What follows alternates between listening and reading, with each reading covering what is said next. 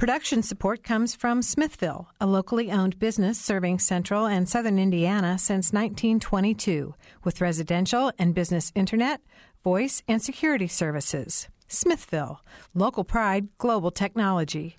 Information at smithville.net. And from IU School of Public Health Bloomington, addressing public health needs by preventing disease, promoting health, and improving quality of life across the state and around the world through research, teaching, and community engagement offering undergraduate and advanced degrees.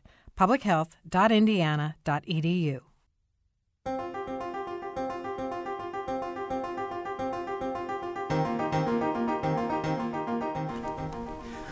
Welcome to Noon Edition. I'm Bob Zaltsberg, editor of the Herald Times, along with co-host Annie Corrigan from Earth Eats, and it's very appropriate to have Annie here today because today's show uh, we're calling "Cook with Cook Your Garden." Pretty excited about it. Glad to be here, Bob. Yeah, well, glad to have you. And we have three great guests with us today. Marcia Veldman is here from the Bloomington Farmers Market.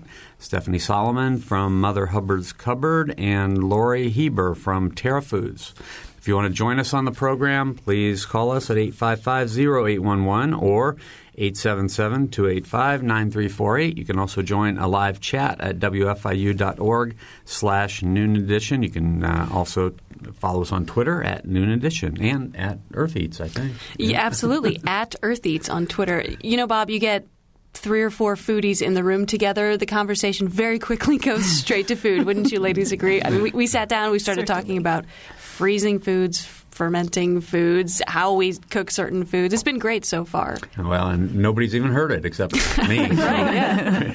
but I guarantee you it's going to be a great show. Uh, it's actually a great follow up to uh, the shows we do on gardening when we have Helen May come in and Don Adamson, and there are always tons and tons of questions about it, how to make your garden grow. And now we're going to say what to do with it. So uh, we're very excited about that. So, Mar- Marcia, what's the year been like for uh, growers? It's been a really good growing season. Yeah, it um, it's been remarkable. Mm-hmm. And when you compare it to last year, the contrast is unbelievable. Mm-hmm.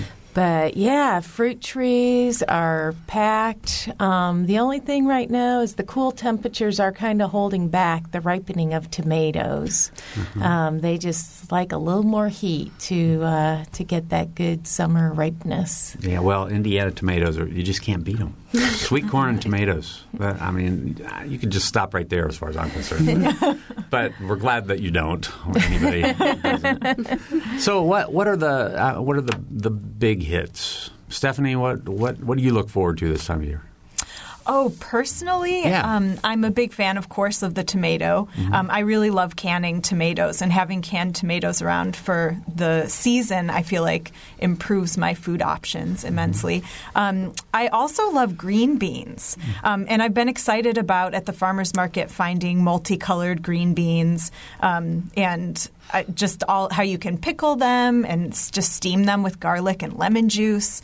Um, they're one of my seasonal favorites. Mm-hmm. That was uh, on the menu at our house a couple days ago. They were great.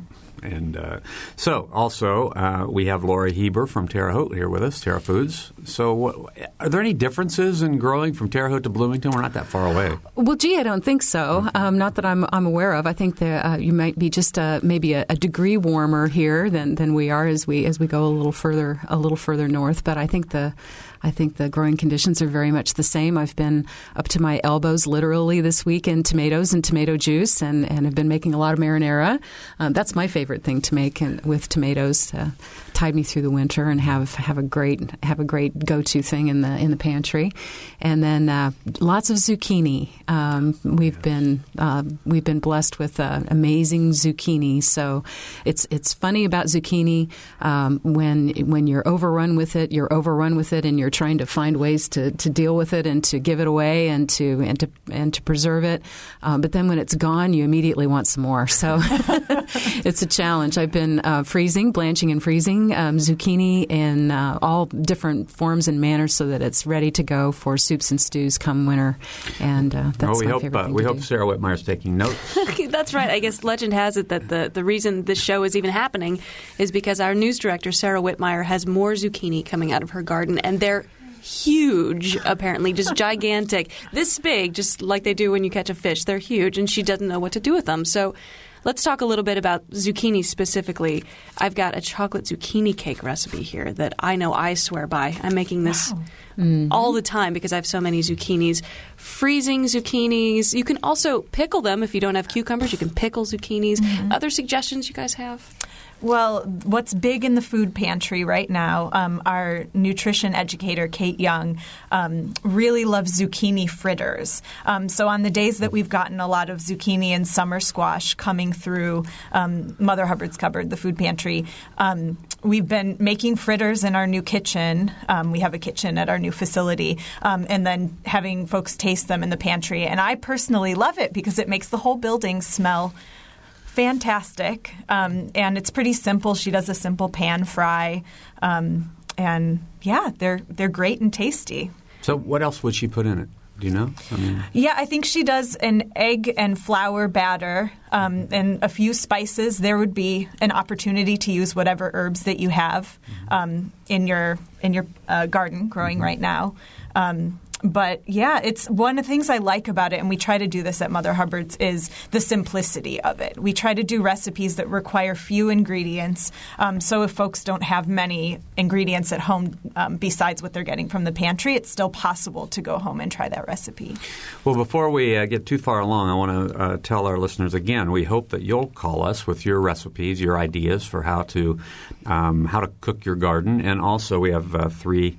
Uh, experts, I'll call you experts in here with us today, who uh, for County Annie, uh, who may help you if you have a, a question about uh, anything that you're growing and how how you might want to sort of spice it up a little bit. We had uh, on this radio station yesterday on Fresh Air there was a discussion about a lot of some similar kinds of things, and we were talking before the program about you know I, I've I personally have never heard uh, a good tofu recipe. I'm sorry to tell you, but but I know that you've all heard a lot of them. But uh, the idea of cooking a firm tofu on a grill with um, soy and spi- a variety of different uh, herbs on it actually sounded really good to me. So, But I'm, I'm looking at this website post right now. The beautiful thing about you know having something in your fridge and not knowing what to do with it, Google it. The, the internet is an amazing place. Mm-hmm. So I'm looking on the website, grilled peaches, grilled tofu. I know this season I've grilled Swiss chard leaves just with olive oil and salt and pepper.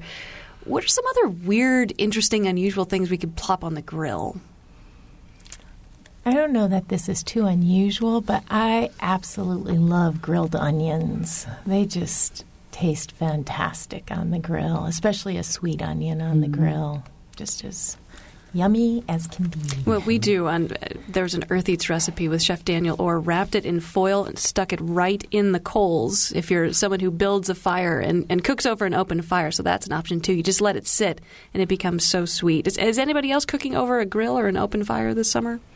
Yeah, one of the things that I really like to do, and this is great, kind of a kitchen sink or, or actually uh anything out of the fridge kind of recipe, is I'll have you know I'll have a little bit of, of green pepper here and a little bit of onion here and a little bit of eggplant, and a little bit of, of zucchini, maybe some mushrooms, and I'll cut them up into bite-sized pieces, put them in a bowl with some olive oil, salt and pepper, a little um, lemon zest, and um, some fresh oregano, and then put them into a grill pan um, and saute them up um, almost like you would in a wok. And the nice thing about that mixture is that you can either serve it alongside a pasta or a rice dish, but then it also, whatever leftovers you might have the next day, go on a pizza really well. And, and they just serve in a wide variety of things. So you can get one cooking on the grill with a, with a wide variety of things that have come out of your refrigerator and then extend them through the week and use them in a variety of ways.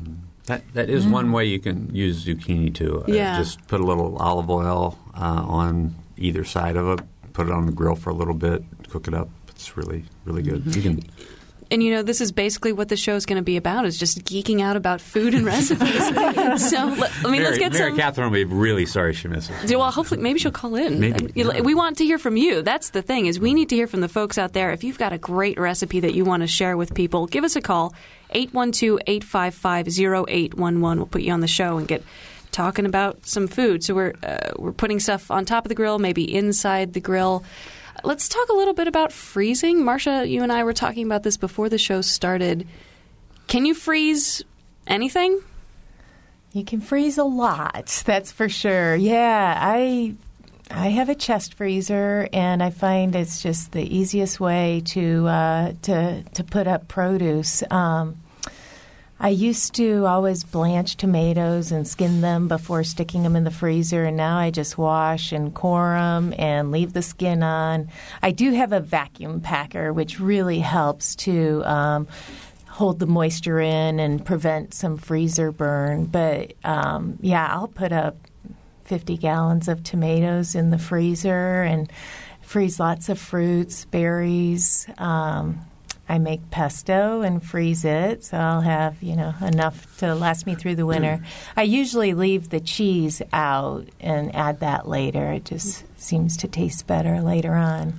trying to think what else, uh, and uh, I know someone was asking about what to do with basil, and I, I freeze basil too in ice cube trays, so it'll just be. Um, I put the basil in a food processor with some water and then put them in I put it in ice cube trays, add a little more water so it's topped off and then you have cubes that you can pop into soups and um, sauces and that sort of thing and it's a real nice easy way to uh, to hang on to the basil, that summer flavor in the wintertime. That's brilliant. Mm-hmm. Wow. I love that idea.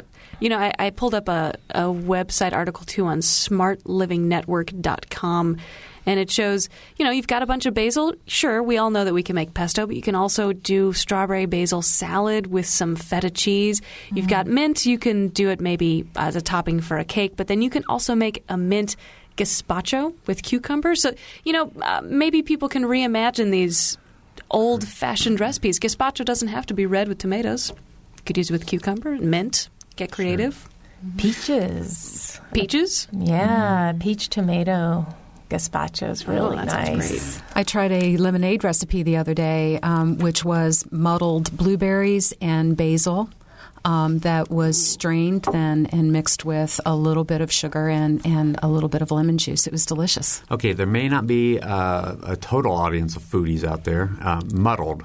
Um, basically, you take a, a, mortar, mortar and pestle, mm-hmm. and um, you put your blueberries and your and your basil in the in the um, mortar, and you and you just um, uh, scrunch it up and, and smash it down and, and muddle it all together. Just muddle sounds just pretty much like it is. You just muddle it around, mm-hmm. and then uh, you pass it through a sieve um, so that you're you're you've have all the solids that remain. You don't want the solids in your lemonade, right. so um, then mix it with uh, the wa- a little bit of water, a little little bit of lemon juice, and a little sugar, and it really was good. Very mm. refreshing. All right, we're talking about the uh, the end product from the gardening show earlier this summer. So, uh, if you want to give us a call, uh, Annie gave the local number eight five five zero eight one one. If you're from Terre Haute or any place outside of Bloomington, you can call toll free 877-285-9348. You can also join a live chat at wfiu.org/slash noon edition. You can put your recipe up there or ask any questions that you want to ask or give us any tips that you want to give us. Stephanie, I want to ask you, uh, you know, you mentioned tomatoes. Uh, you know, when I go to the market, Marcia, um, I'm always sort of astounded by the variety of tomatoes that are there. I mean, you get beautiful red tomatoes, yellow tomatoes, purple tomatoes, green tomatoes. I mean, you get all sorts of varieties. Can you talk a little bit, Stephanie, about the different varieties and what you might use some for versus some, you know, some other usage? Oh, sure. Well, my favorite tomato variety is green zebras. Um, there's just something about like the sweetness and the um, the acid level that is perfect for me. Um, but I have to say, my my favorite thing about growing a diversity of tomatoes is that if you make a salsa or you can even just whole tomatoes and you have a lot of different varieties, there's just something about that flavor that you can't find in a grocery store canned tomato. Um, so I'm also a big fan of the Brandywine. Um, I just incredible flavor. I mean, I grew up as a kid in the suburbs of Cleveland not liking tomatoes and thinking that they were gross. And then when I came here to Bloomington and started growing food and started trying all these cherry tomatoes and grape tomatoes and heirloom tomatoes, I was amazed by um, the the flavors that were that were there for us to experience. Mm-hmm. All right. I'm current- Oh, Please go right ahead. Go right ahead. Um, anyone interested in trying out a lot of different varieties of tomatoes? Tomorrow is the heirloom tomato tasting at the farmers market. Oh. It'll start uh, from nine to eleven thirty, and we'll have close to thirty varieties of tomatoes chopped up and ready for the tasting. And if anyone likes to chop tomatoes, please get in touch. We could use a few more people. Can you define heirloom tomato? You know, there is there's some question. Generally, it's considered seeds that have been passed on from generation to generation, but Stephanie mentioned the green zebra, and it's actually a more recent.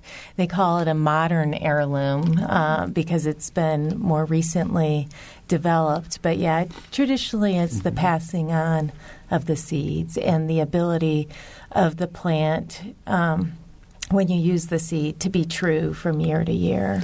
If people are thinking, you know, gosh, I didn't plant any of these in my garden this year, but next spring I got to get on that. At what time are we planting tomatoes? I can answer that. Um, uh, right around Mother's Day, and surprising this year it was kind of chilly.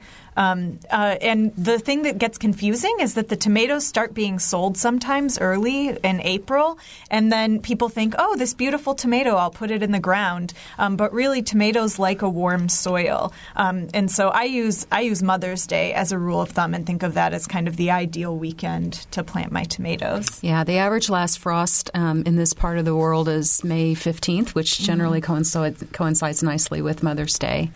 Um, but they, you're right, they do not like to be cold. They like warm soil.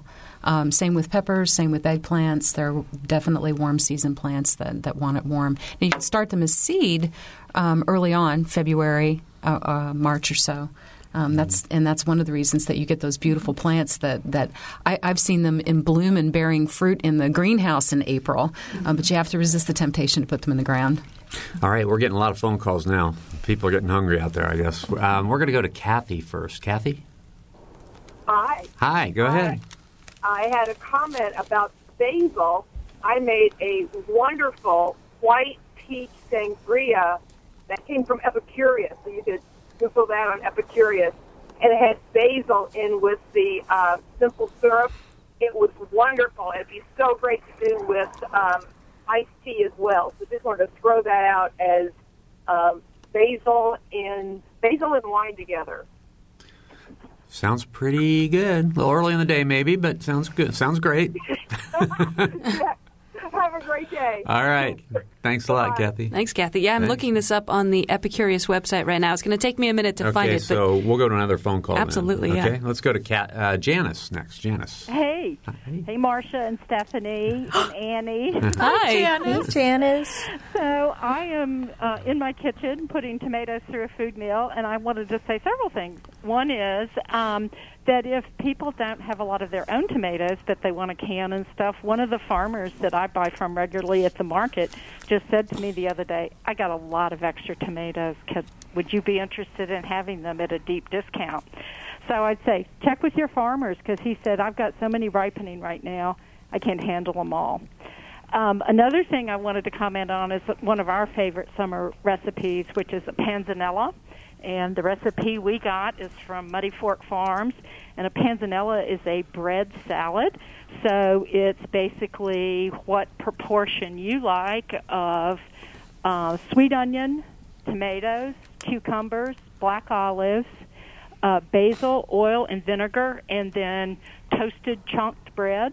Um, we really like uh, uh, hearty bread, whole wheat kind in ours, and we also add avocado to ours because it's so nutritious. The last thing I wanted to suggest is another one with basil, and my son Andrew Bazzelli came up with this, and that is a strawberry ice cream when you take the milk and infuse it with basil and mint before you put in your strawberries and make ice cream. Mm, that sounds good. Whoa. It's really good because you don't really taste the mint and the basil, but it kind of makes the strawberry flavor more complex and deeper. So it's a really good. All right. th- great ideas. Anybody want to comment on any of them? Sounds delicious. Yeah. I also want to know who the farmer is so I can get extra tomatoes too. Yeah, right? John Nevada. All right. So There'll be- If anybody wants to ask John, I don't know if, how much he's got now, but he was great. There are quite a few farmers who will have big boxes of tomatoes and sell them at pretty good discounts, you know, the canning tomatoes. So it's a really good way to um, to save some money. All right. Janice, thanks a lot for the call. Thank you guys. Enjoying the show. We really appreciate it. Okay, 855-0811 in Bloomington, 877-285-9348 outside of Bloomington, also wfiu.org slash noon edition. We're talking a lot about recipes and how to use foods that we're getting from our garden. Uh, We're sort of ignoring the fact that this takes uh, confidence in the kitchen, the ability to cook and feel as though I. I have confidence that I can turn the zucchini into something that my family's going to enjoy. If people want to learn the basics of cooking, some basic recipes, what are the resources we have in this area? Maybe Stephanie, we can start with you. Yeah, well, I was excited um, when we started talking about freezing. Um, we love food preservation over at Mother Hubbard's Cupboard, especially since a lot of our donations come through the Plant a Row for the Hungry program. So we might end up with bushels of tomatoes that need to be used right away. Um, and so we do a lot of nutrition um, and gardening classes um, just to give folks the tools they need um, to use the food that comes through and to grow their own food. So one that we have coming up is dehydration and freezing, and that's actually next Thursday from 5:30 to 6:30 at our um, facility at 1100 West Allen Street. Um, and we do um, prioritize our food pantry patrons and volunteers, but we also generally have some space for community members. Um, and so we do a lot of classes just focusing on um, whatever kind of basic cooking and food preservation skills people are most interested in.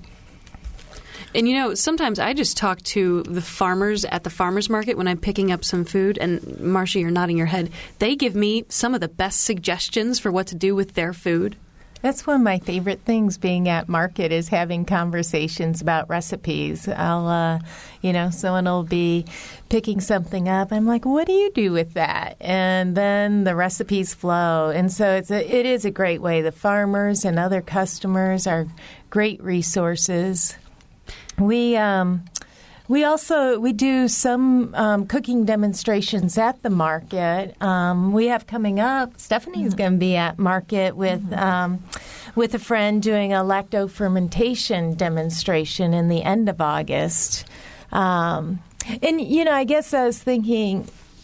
You know, there is, like with canning, I think people are pretty intimidated by canning. But um, if you're using high acid food, it um, the risk is pretty low. And we do have these little pamphlets available at the market, the three step guide to canning. So that's a resource that's easily available. You know, another recommendation for those who who may not have a lot of confidence in the kitchen is YouTube.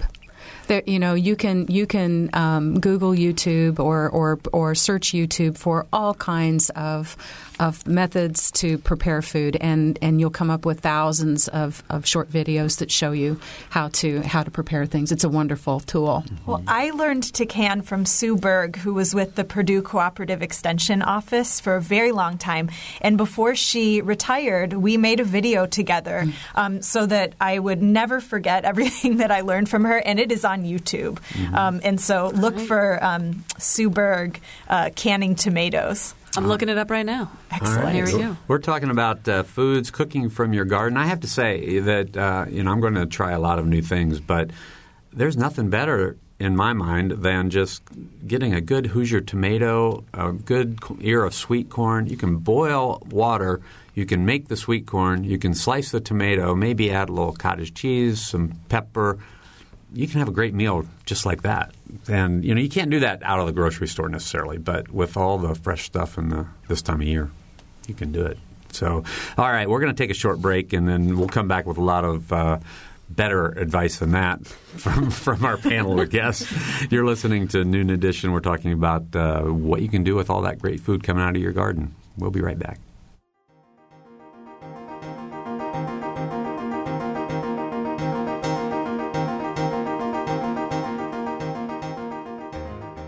This is Noon Edition on WFIU.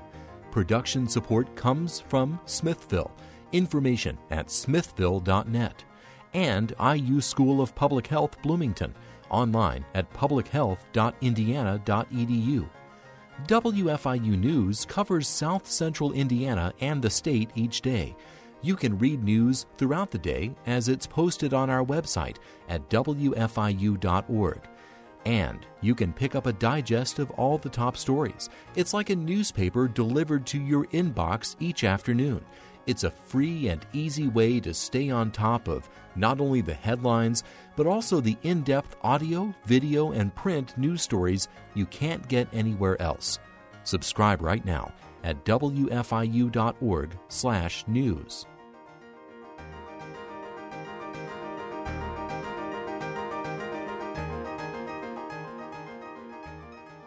Yeah, absolutely. Oh, oh, we're back on the air. Welcome back to Noon Edition. Annie's a professional, too. Welcome back to Noon, Noon Edition. I'm Bob Zaltsberg, editor of the Herald Times, along with co-host Annie Corrigan from Earth Eats. Today we're talking about uh, eating out of your garden, eating fresh foods. We have three great guests with us in the studio: Marcia Veldman from Bloomington Farmers Market, Stephanie Solomon from Mother Hubbard's Cupboard, and Lori Heber from Terra Foods. If you want to join the program, call us with your recipes, your questions, your ideas.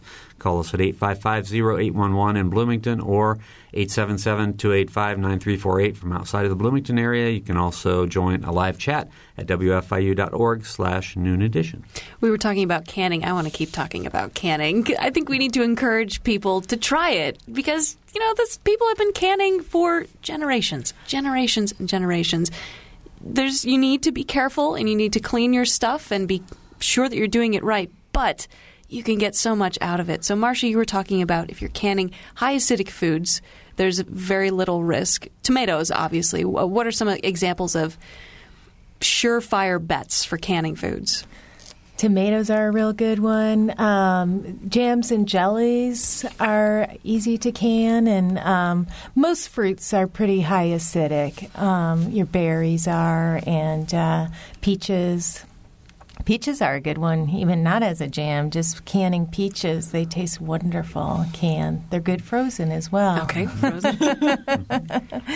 um, and then there are um, things where you add vinegar, where you're pickling. I like doing pickled jalapenos. I just really like those a lot. Mm. But um, once you're adding that vinegar, it will bring up the acidity so that it um, creates a pretty inhospitable environment to any bacterial growth. If we can just do like a quick how to, what are the, the basic steps of canning?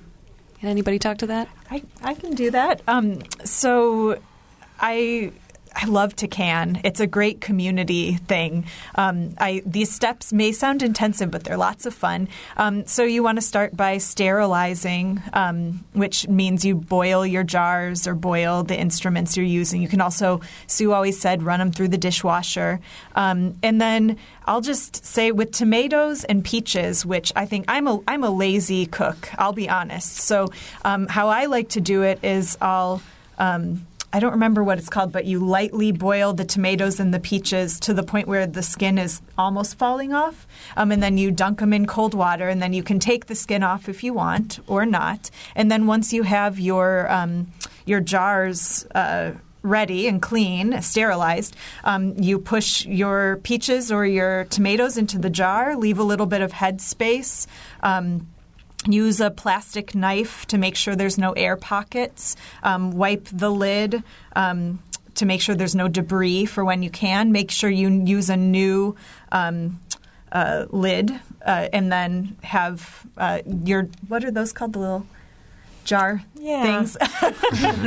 but anyways, so and then you put them in um, to your canner, and the cool thing about hot water baths is that you don't even need an actual canner. If you have a stock pot, and then you put an upside down plate in the bottom to make sure that the jars don't touch the bottom, um, then you're set to go. And then you put the tops on, and then um, you boil them. Do you know the time off the top of your head? It depends on the recipe, and that is one thing is following a, a recipe is a really good idea because I, I love canning salsa.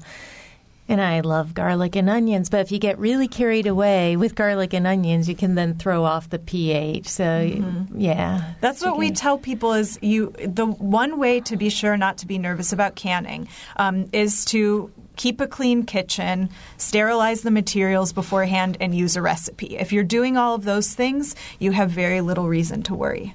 I have a question because I canned a couple weeks ago, so I'm, I'm going to add a question. It was just green beans. I had a CSA, more green beans that I could eat in a stir fry, and so I canned them. They've been sitting on my shelf for about a week and a half, and I'm just staring at them, and I want to try them, but I don't. I don't know when. Stephanie, you're giving me a look. Did you pressure can them? No. Because green beans are low acid. Okay. So unless you put vinegar in, um, you did put vinegar. I in. did, yeah. Okay, just checking. Yeah. So I just I want to know when I can start snacking on these things. Whenever you like, but anytime. yeah. While there's okay. fresh ones, you might want to hold off. Keep them for winter. That's great advice. okay. All right, we're going to go to the phones. Uh, Christine is on the line. Christine. Uh, good afternoon. Um, I thoroughly enjoy cooking and eating Thai food, mm-hmm. and I've been growing my own Thai basil for a couple of years now. And for the first time, I tried lemongrass, which is actually looking outstanding. However, my question is, how do I harvest the lemongrass?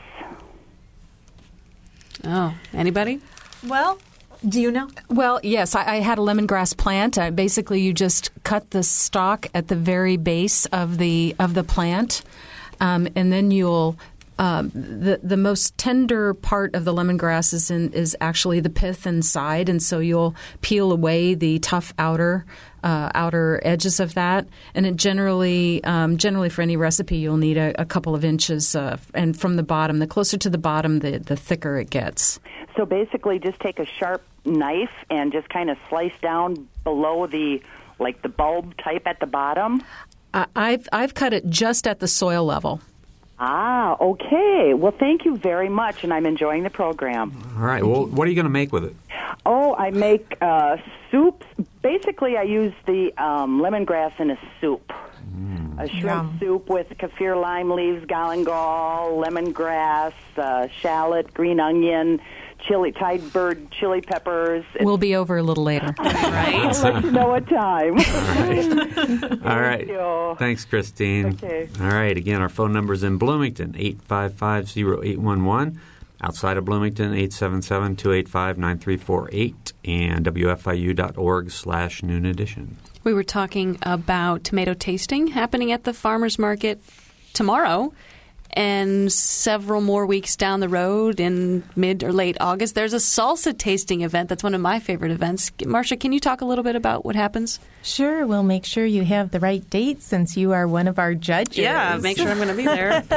but it's uh, it's on August 24th, and uh, this is something that we do with Blooming Foods, and it's the 25th anniversary of the salsa contest this year. But we have uh, three categories for salsas. It's raw tomato based, cooked tomato based, and specialty.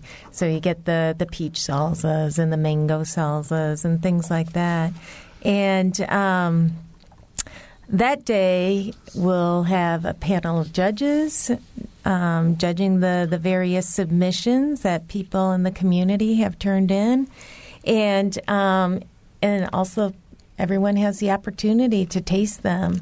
And we uh, typically then the, the recipes for the top three in each category will be in the Blooming Foods newsletter and up on their website. But uh, it's really it's a fun chance to get to taste a lot of different styles of salsa. You know, how many different uh, salsas do you have entered? We usually get somewhere around 50 salsas. So there's we'll do up to 20 in each category because we don't want to like 20 salsas for the judges. That takes a, a, a fine palate. So, um, so yeah, we'll do up to 20 in each category. And then while um, the tasting's going on and the judging is going on, we've got um, Rags from Nick's, Nick's English Hut he uh, he always does a salsa making demo, and he he does a great job. He'll be just like, I just saw this in the market, I grabbed it, I'm adding it to the salsa, and he really uh, um, does an inspiring demonstration. And this year, I believe we're going to have the debut of a chili roaster. Blooming Foods bought a chili roaster that they're planning on having at market regularly, which is I've seen them at markets in New Mexico and it just smells so darn good. And going home with roasted chilies ready to to add to many good recipes is really fun. So well if you've got a, salsa recipe out there that you want to share with us call us 812-855-0811 you can recite it to us over the phone or you could join the live chat on the website wfiu.org slash noon edition.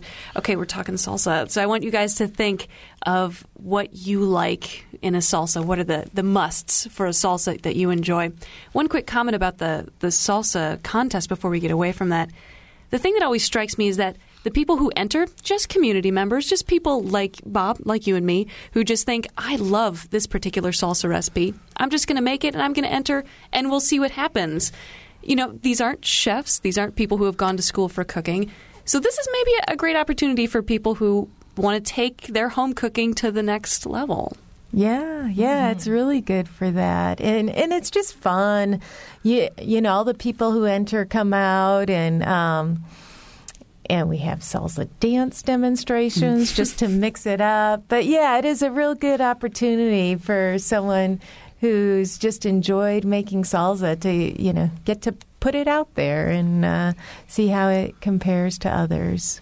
Okay, so Lori, yeah, what's your favorite salsa? Well, I think you know when it comes to salsa making, you really have to think along the you know heat, sweet, sour, and savory. You know to really you know, if you have elements of each of those things, it's hard to go wrong. And then you think about texture. You know, you want something that's soft, and then you want something that's crunchy, and so you want to think about the texture of your salsa too. But I'm I'm partial to uh, you know a black bean mango salsa with some with some jalapeno and onions and garlic. I mean that that really speaks to me. A little squeeze of lemon or lime juice in that. It's yeah, it sounds really good. It goes along really well with fish and shrimp and fish tacos and things like that. Stephanie, what do you got? I have to say, peach salsa is my favorite. Um, peaches and then those ripening heirloom tomatoes. Um, a lot of garlic. I'm a garlic fan. Um, and I've I've grown into more of a tolerance for heat, so maybe some hot peppers in there. But I, you know, I'm moderate mm-hmm. in those. But yeah, I, that peach and tomato, I just I love the sweetness. Mm-hmm. Little cilantro. Yeah, are you a cilantro fan? Little, yeah. You know, that's one of those herbs that it's people love it or they hate it. Well, I, I like a little. I don't want it. Oh, you so you're in the middle. Yeah, I'm in the middle. Okay, I'm in the middle too. Yeah. Really? Relate. Mm-hmm. All right. Um, well, I want to talk about sweet corn because it's you know a staple of Indiana, and I know there are various places at the farmers market. There's always a long line uh, for corn, but what do you what do you guys recommend? What would you look for in an ear of sweet corn if you're going to go somewhere to buy one. People are always peeling back the you know the outside.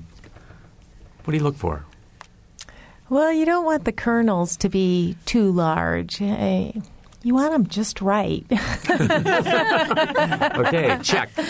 yeah, yeah, just where they're not really bulging out, um, and you know fresh harvested makes a big difference. It's less so now that there are more hybrid varieties that hold the sweetness. It used to be like if you didn't, you know, get it in the pot in 15 minutes, it was, you know, heading downhill on sweetness. But now, um, but still, getting it really fresh makes a big difference. Still recommend eating it the same day. Like, be better to just have it the same day or maybe a couple of days. Yeah, it's good for a couple days. Yeah. Okay. And what time do we need to get to the market so we're not standing in line for 30 minutes to get corn? You, you have to get there right at the bell? Yeah, yeah. The line starts forming sometimes even before eight o'clock. But um, you know, and that's uh, the infamous sweet corn line is with the McCullough sweet corn, and they do grow some fantastic sweet corn. But there are other there farmers are in the market who grow some great sweet corns. And you can freeze corn. Yes. Right? Can we talk about that process? Yes. It's um, actually I did that this week. I was. Uh, it's prime time, by the way, for sweet corn. Um, it's it's coming in. Um, we've got a lot. I know in the Terre Haute market, um, and uh, you know, basically what I, what I do is is just shuck it, wash it, cut it off the cob and and put it into bags. Now I use mine quickly. If if some would say to blanch it, if if you want to keep it longer than two months. Um, but I don't take that step with my sweet corn. I, I merely pack it into bags and, and use it, try to use it as quickly as I can. Again, it's great stuff if you just eat it right off the cob. But Yes. how about some recipes or other uses uh, that we might not think about? Salsa. Yeah. I love putting corn into salsa.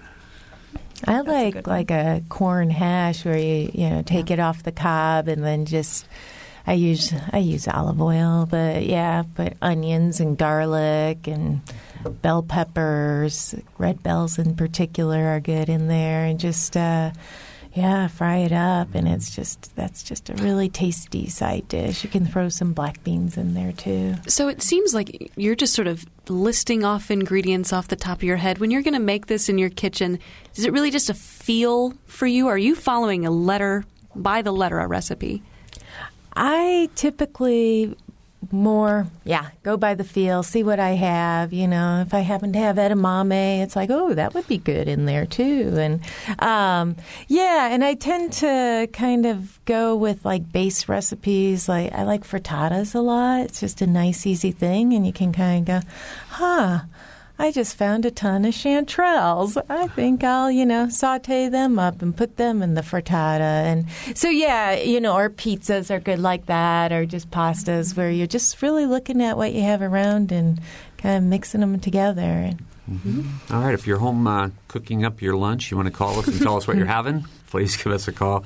855-0811 in Bloomington, 877-285-9348. And you can also join the live chat at wfiu.org slash noon edition. A couple other uh, standards that we haven't mentioned much. We did talk a little bit about green beans earlier. Um, fruits, peaches, um, berries. What kind of berries are in uh, in season right now? Are they all of them? Raspberries and blackberries. Yeah, there might still be some blueberries at market, but we're starting to tail off on on blueberry season. But raspberries and blackberries are pretty plentiful right now. Okay. Yeah, and then apples are coming on. Um, yeah, it might still seem early for apples, but some of the early season varieties like Redfree and Pristine and Lodi apples, I think, are pretty much all done by now. Oh, don't start talking about the fall just yet, please. not, not yet. Well, if you want fall crops, now's the time to be thinking about it. Let's well, let's talk about that. Uh, if people want a fall garden, do we need to get that stuff in the ground right now? Depends what you're growing. Um, but a lot of those long season crops, um, like if you want collard greens or kale um, or broccoli, um, things like that, cabbage, um, you want to get them in the ground, which generally is really hard because this tends to be a dry, hot time. But this is, I think, going to be a great year for fall crops. Yeah, I looked at the 10 day forecast and it's kind of like this with some rain here and there. I typically um, wait until the second week of August for planting things like lettuce and arugula and carrots and radishes and turnips. And um, I went ahead and planted some of those things already. Just, you know, the ground's moist, the temperatures are cool. Um, yeah, so I thought I might as well go ahead and get an early start. But fall crops are nice. Sometimes you uh, you can miss some of the pests that are more prevalent in the summer. You know, like uh, the carrot rust fly.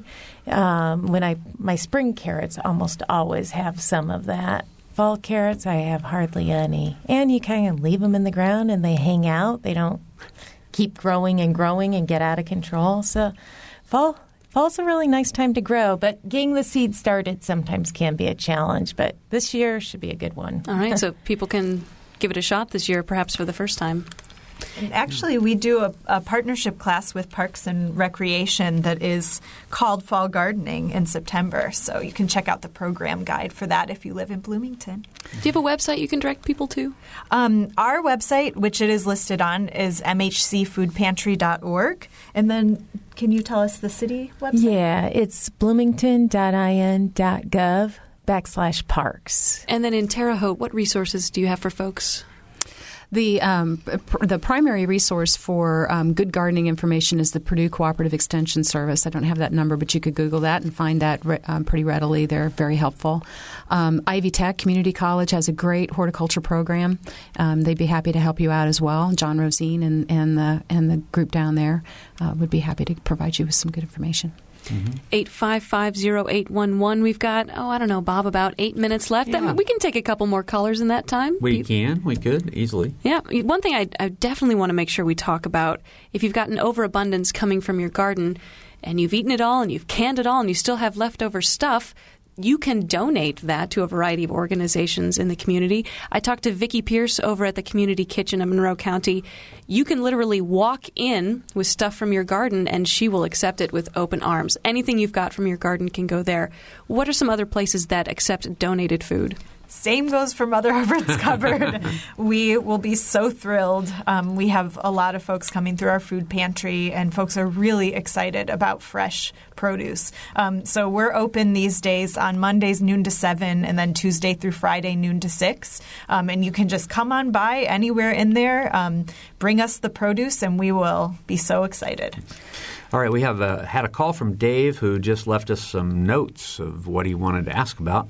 Uh, so he says, No one has brought up Ball's blue book about canning. You may want to. It's kind of the Bible. Um, you know, they the ball jar is ubiquitous when it comes to to canning, um, and they have written and rewritten the book over the years and, and through the decades, and it's an excellent resource for for canning. Mm-hmm. And he also asks, uh, Does anyone like to make sweet corn flour? Ooh. You ever I heard haven't about done that? that. That Uh-oh, sounds Dave, you interesting. stumped us. Oh, goodness. No. I'm Googling a recipe for that right now, Dave. All right, you Get go- back to you. All right, we'll, we'll be back uh, with that. But first, we're going to go to the phones. Kathy's on the phone. Kathy? Hi there. Hey. Um, I just wanted to share uh, the greatest way to cook sweet corn easily that my husband stumbled on a couple of years ago. And you just take the corn in the husk. Um, you don't have to. You don't have to husk it. You don't have to pull the tassel out. You don't have to do anything. Put it in a cold oven, and turn the oven to 350, and let it heat up with the corn in the oven. And you know, once it heats up, let it cook for another 15 minutes, and then just take it out, and it is fantastic. It's, uh, Kind of you know, roasted. um, you know how roasted vegetables are so wonderful. Um, you roast the corn, and it really, uh, it really concentrates the sugars, and Wow. it's fabulous. And somehow the the strings um, sort of, I don't know, it's like they almost dissolve or something, but they they it, it's really easy to peel at that point, and it's it's fabulous. It's the best way to do do it. And after, you know, after decades of boiling or steaming or grilling or trying to figure out, not that any of those aren't wonderful, but the roasting thing is just just the way to go. It's Okay, let, let me it make sure. anymore. Th- This sounds very easy, but let me make sure. So you just put it in the cold oven. Yes. You turn on the heat to 350. You wait Yes. wait until it's heated up, and then you leave it in for 15 more minutes. Yep. Wow. That's. Yeah. I think I can do that. That sounds Can't great. be any easier, but it's just fabulous. All right. Well, thank All you for that. Thanks for okay, calling, Kathy. Enjoy. Okay. Bye. You know, the most appealing part of that, that what Kathy was just talking about, is that the, the little hairs just sort of dissolve. I can't buy sweet corn because I can't handle the hairs. I can't handle shucking corn. I just can't. So that sounds like a recipe for me. Wow. That's yeah. I didn't I know that hate about you. Amy. Oh, I hate Jeez. it. We could have one more phone call, right? 855-0811 if you want to chat with us about what you're cooking right now. As Bob said, if you're eating lunch, let us know what you're eating for lunch. Right. Why not? Marcia, I wanted to ask you about the market because it's just grown into such a uh, community treasure over the years. Um, you know, how for those who haven't been, how would you compare it like now to what what it maybe was a decade ago? Wow. Yeah, it has it's grown a lot. The the variety of food available at the market has really changed. Um, I would say that's been I'm pretty sure it's been within the last decade when we've expanded to allow meat and dairy products. Um, and then the prepared food vending area is another you know, big area of the market now. And one of the things I love about the prepared food vending area is that most of the vendors there are using local products in their food. So it's really carrying forward the mission of the market. But um, yeah, numbers of customers, and really, I've noticed a change in like the attitudes of customers. I think just the level of appreciation mm-hmm. for the farmers, the desire to really focus on eating local food. I mean, it used to be like, oh, great, you know, I'll, I'll get something at market, but now it's like.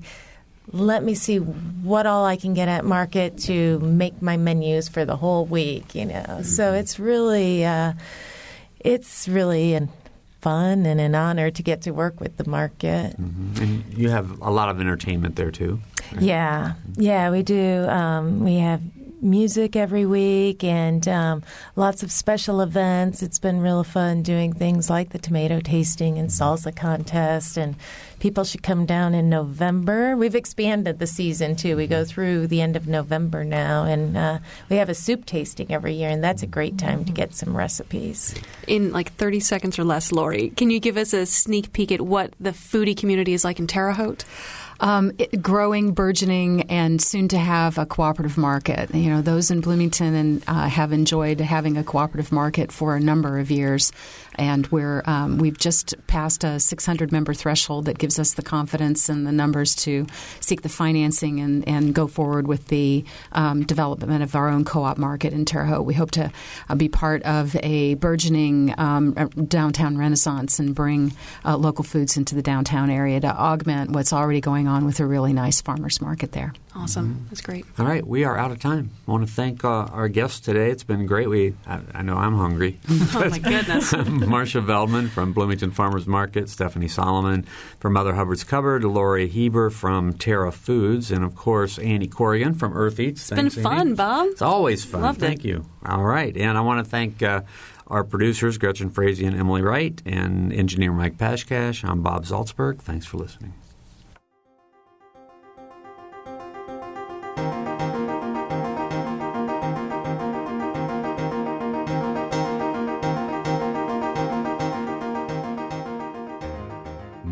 Edition is a production of WFIU and the Herald Times.